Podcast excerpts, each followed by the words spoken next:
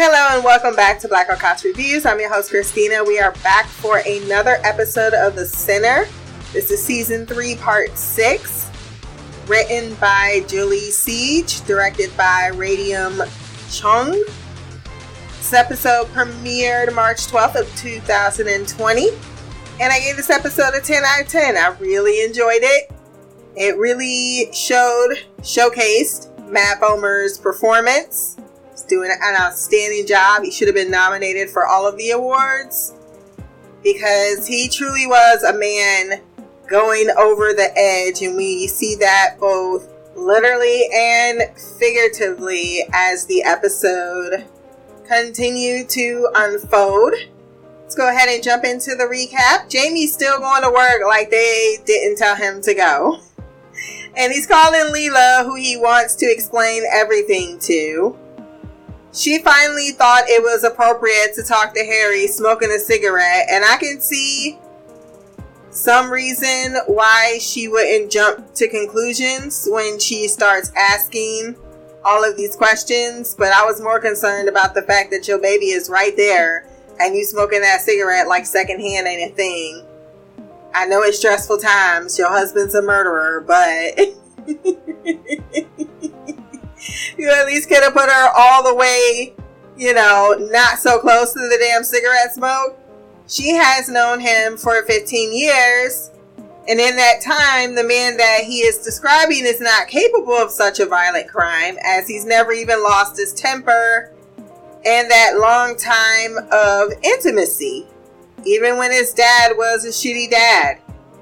You know, even when we find out that she had an affair after she got frustrated with him when he got into depression.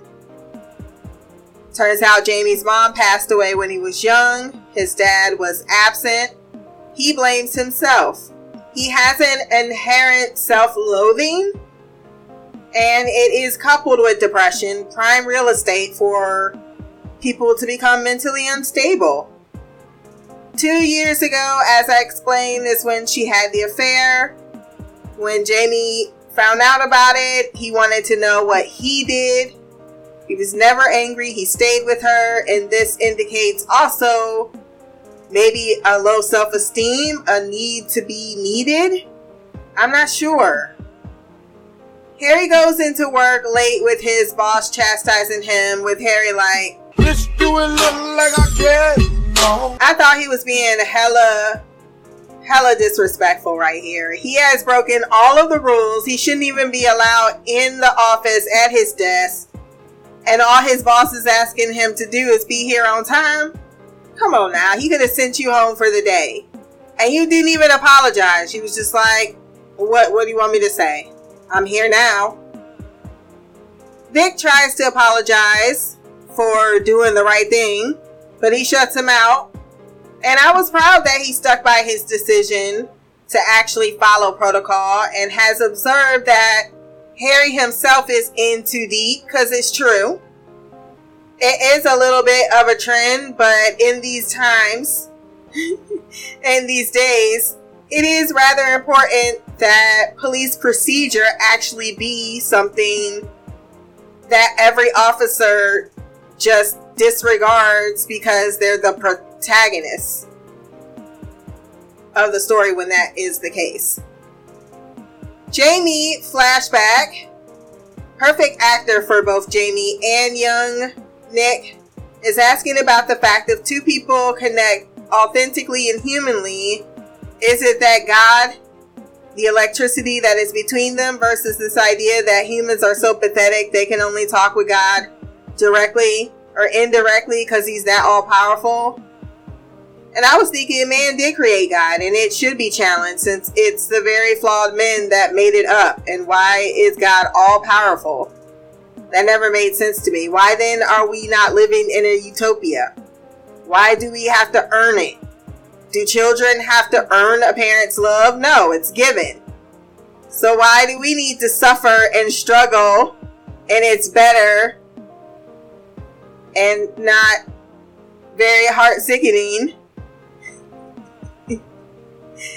and this idea that we can't control it and it's all his plan. If there was a God, he seems to be an asshole. Is all I'm all I'm trying to say. Nick makes this exact comparison, and Jamie has someone who understands. Presently, he goes to Sonia's, who's there with Harry, obsessing over Jamie as much as uh, he is until things get a bit physical. He then watches them snuggle up and watch TV have a date together because they're just dating now. Back at college in the flashback, left alone for Christmas and abandoned by his father, Nick decides to stay with his new disciple and influenced his burgeoning cynic, molding into the misconstrued, or molding him with the misconstrued side of Nietzsche's work seriously, why do everyone always pick the evil side of Ubermensch? Like, oh yeah, let me interpret this. You interpret it the way you wanted to interpret it to try to find some philosophical way to justify the fact that you're an evil son of a bitch or you're depressed and obsessed with death to the point that you've become um, disassociated this bitch and her obsession with Jamie as he breaks in is so weird.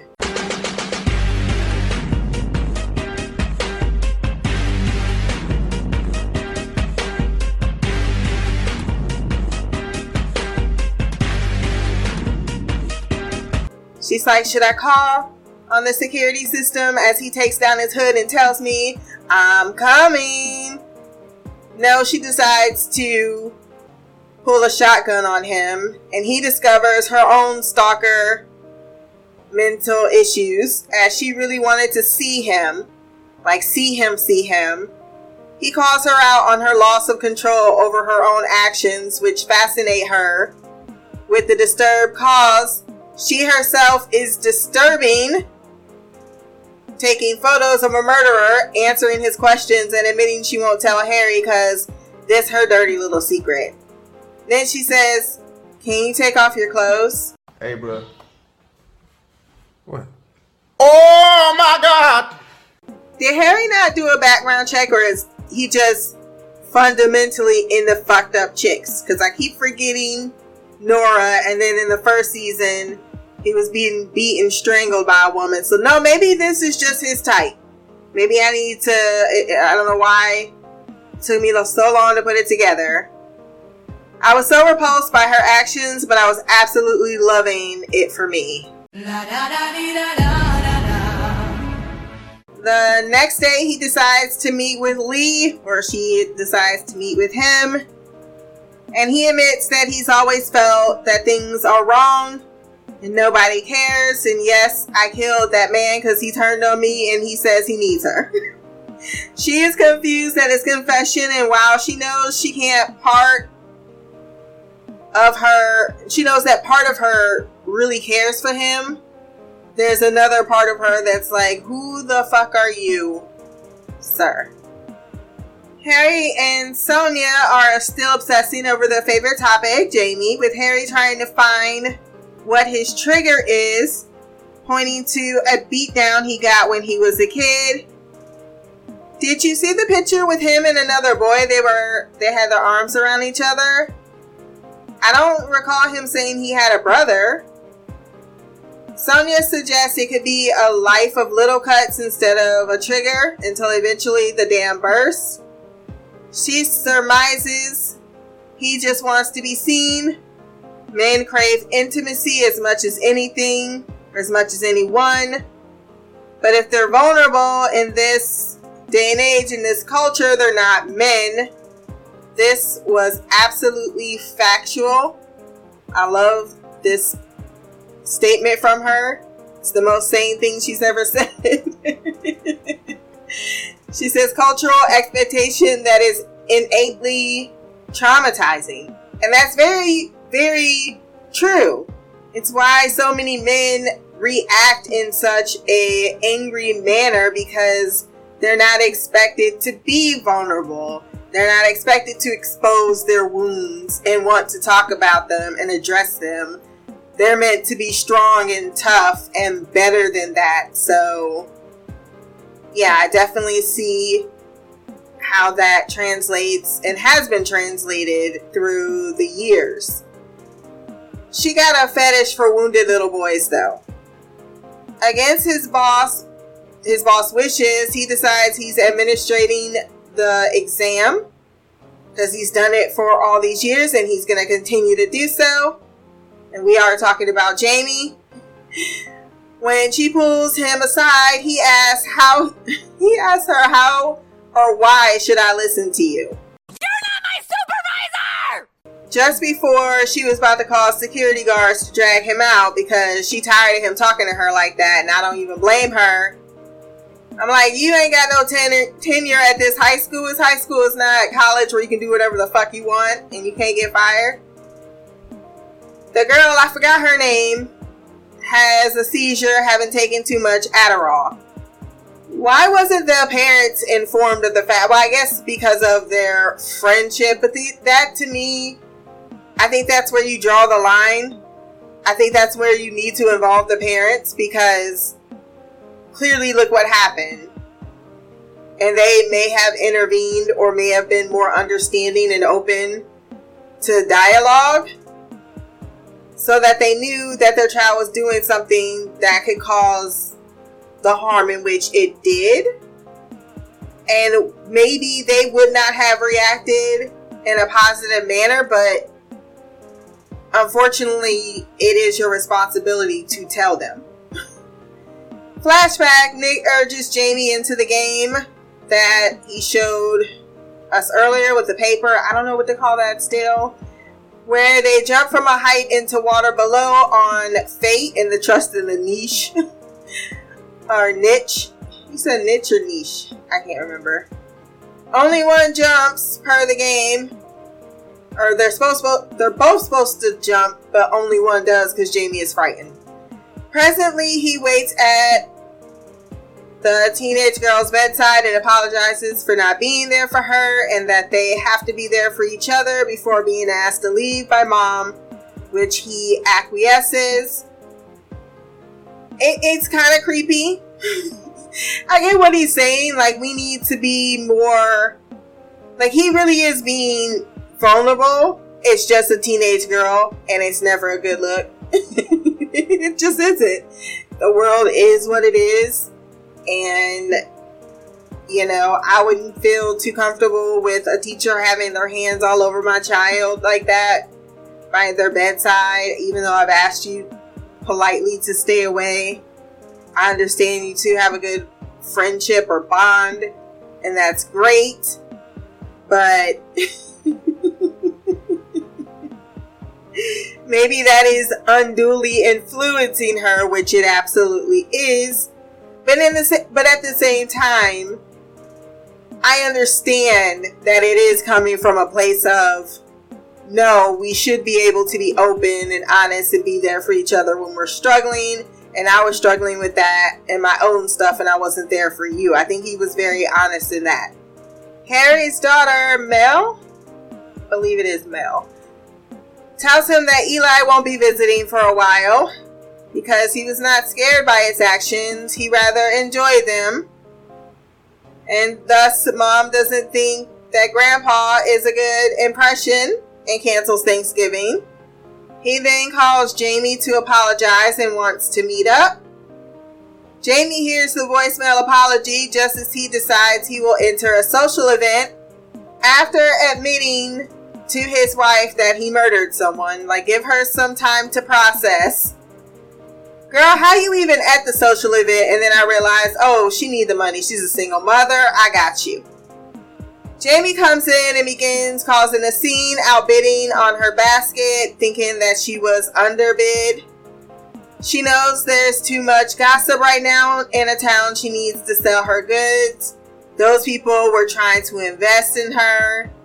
He gets even more angry when the husbands intervene and tells the one who's always in his face to fuck off, causing Soto to get him to leave, telling him to forget the crowd staring at him like a leper, furthering his feelings of isolation. He tells him to go home, Which, to be fair, is the worst thing to say and the wrong thing at this time. Because he's lost his home, and that includes his loving wife and his child due to everything that has occurred in the last week or so. So he loses it and starts screaming. Ah! The way in which Vic very slowly walked up, like after he heard that scream, and looked in and saw him beating that chair. His face had me dying. And his name is Bruh. Flashback once again. Nick tells Jamie, "Don't beat yourself up." Jamie ha- hates that he's just like his dad, but Nick tells him he signed the contract of life from the moment he was born. That entails fear and uncertainty, loss of everything that you love, and then death. So living is embracing the things they fear. And apparently killing is the cherry on top. Nick, is that your philosophy? That night they go again after he tells them let's go and confess each other's love before Jamie jumps. That's pretty much how I interpreted that whole entire scene. At the station, Soto is telling Harry about his encounter with Jamie and that he actually understands what Jamie is going through. He has no faith, or he might he might have actually figured out the trigger. He admits after two tours he came home at the edge and that is not a place you want to be alone, which is what Jamie feels. So Harry is only too happy to get the call that he wants him to come and have a chat. He couldn't just call Harry. Why did he need to tell the officer to tell Soto to tell Harry? I just text the motherfucker. But yeah, I like this scene too a lot because I I thought that was a really great insight from someone who would understand a particular type of trauma and struggle and depression and it feels as if Jamie in this constant uh, misunderstanding of the world and, and feeling that it's wrong. You know, we call it whatever you want. Um, I want to call it depression. But it only got exasperated by this friendship that he felt very strongly because he thought that, or well, he did. He, he found someone that truly did see him. However, he was going down a path that he was not, he was conflicted about. Because a part of him you know, wanted to hold on to the possibility to hope, I believe. And that's what has, or what he has built for all of these years. He thought if I go after it, if I get the picket fence, if I have the child, if I do all of these things, maybe that feeling will come. And then it never did. And that's why he called Nick because he's back at that place and he's ready to jump off the ledge, except uh, he wasn't expecting Nick to push so very quickly. Harry tells him to give him till morning before he comes looking because he was going to track his phone all night because he says he's dangerous. As uh, both do, and at least Harry does, agree with it. Harry says he needs a confession as they got nothing on him despite having a cop on him. I would think they would uh, find something to betray him. Like, why are you out here digging his grave? If Harry betrays this understanding that they have, he gonna snap completely. And I mean with Jamie. But maybe Jamie betrayed him. Speaking of, he tells Harry it's been so hard because he's fighting what's happening to him. Run, bitch! Run! Instead of embracing it as Nick knows fear is only part of it, the fact that Nick is still quote unquote with him and he is still connected to him, even more so through death, to the point that he is reciting things he used to say to him. It's crazy. He connects with Harry because he knows deep down he wants to solve him to step into the abyss himself. Meanwhile, while changing garbage into another garbage bag instead of putting a bag in the basket, because But that's white people Ah. shit, man. Lee discovers incriminating evidence against her husband and she ponders it, putting it in a baggie for police to take a blood sample of that will connect him to the murder and have that evidence they're so lacking. It's too bad that Harry couldn't be patient and allow things to unravel instead of stepping into that void. They both drive out to a grave. and that's not scary at all. But Jamie explaining that this wasn't about killing, but what he and Jamie used to do so that they are closest to what's the void or what they consider as the void so they can ascend their fear. And he wants Harry to play this trust game. How about no, you crazy Dutch bastard? He even told him the only person I want to talk to is the person that wants to lock me up. He's like, I know your intentions. He convinces him, Harry, by giving a written confession to his crimes on paper. And I still contest that one is not really manslaughter. I mean, it is, but it isn't. He stopped someone from trying to go kill someone else. And then it just became assisted suicide. He convinces him as stated with this confession, stating that if they dig up your corpse, they will know his crimes. Except, can't he just dig up the corpse and just steal a confession back after you're dead, confirming Harry does indeed want to touch the abyss? Just as he is covered in plank and dirt and given a tube for air, you can hear the regret in his breathing before Jamie takes away his life support. This, this is, is not okay. So I'm thinking two things could happen.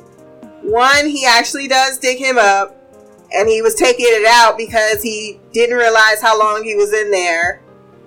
And it's time to dig him up. He was in there for hours.